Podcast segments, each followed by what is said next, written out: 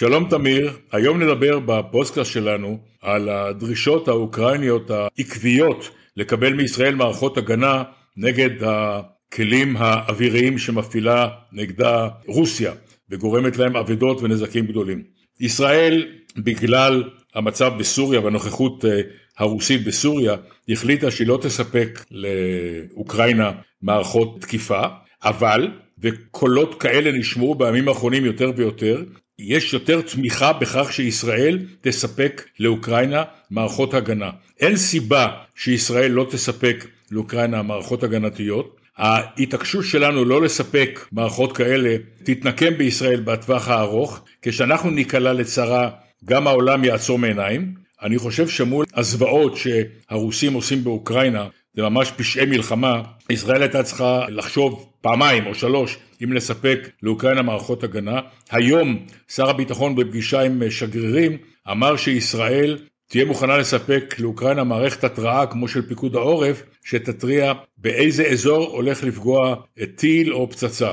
זו התקדמות קטנה, אני חושב שבגלל הבחירות הנושא הזה קצת נדחק הצידה וכרגע אי אפשר לקבל החלטה, כי אי אפשר לקבל כמעט שום החלטה בבלגן שהולך במדינה הזאת בגלל הבחירות בעוד שבועיים.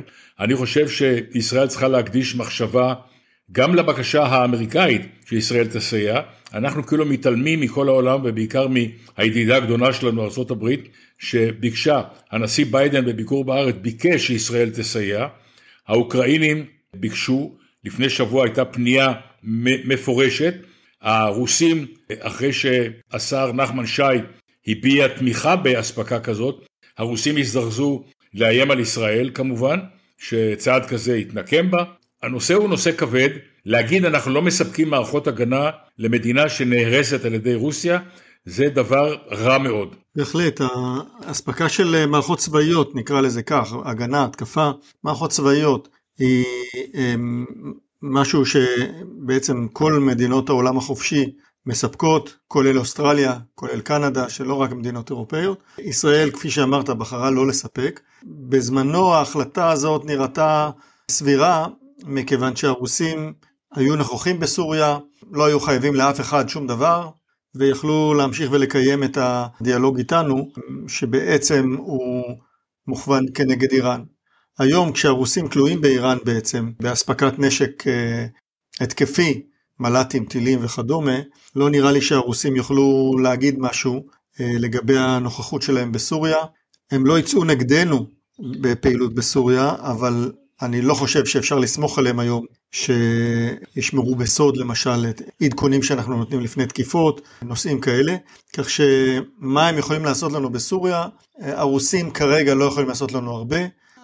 תוצאה שתצא מהמלחמה באוקראינה תשנה את כל המצב הגיאו-אסטרטגי באירופה בכלל, גם במזרח התיכון לדעתי יצוצו כאן מערכות נשק חדשות, האיראנים ילמדו הרבה, יגדילו את ההשפעה שלהם בסוריה, זה ודאי היום, הם יקבלו הרבה מאוד ביטחון בשימוש התקפי במל"טים שלהם ובמשוטטים, לדעתי אנחנו חייבים להיכנס לפעילות באוקראינה עם איזושהי דריסת רגל שם. הנושא של אה, מערכת אזעקה של פיקוד העורף הוא מצוין כנקודת התחלה, כי זה באמת מערכת אה, תוכנה אה, שמנהלת התראות, אפשר ליישם אותה יחסית מהר, היא מתחברת למערכות האזעקה האוקראיניות, הכל יפה, אפשר לחבר אותה ל-SMSים או לאינטרנט. אבל מעבר לזה, ישראל חייבת, לדעתי, חייבת לספק מערכות הגנה אמיתיות, טילי נ"מ, כיפת ברזל, יש שתי סוללות אצל האמריקאים שהאוקראינים יכולים לקבל מיידית, וזה אפילו לא צריכה להיות החלטה ישראלית, בסך הכל אישור ישראלי.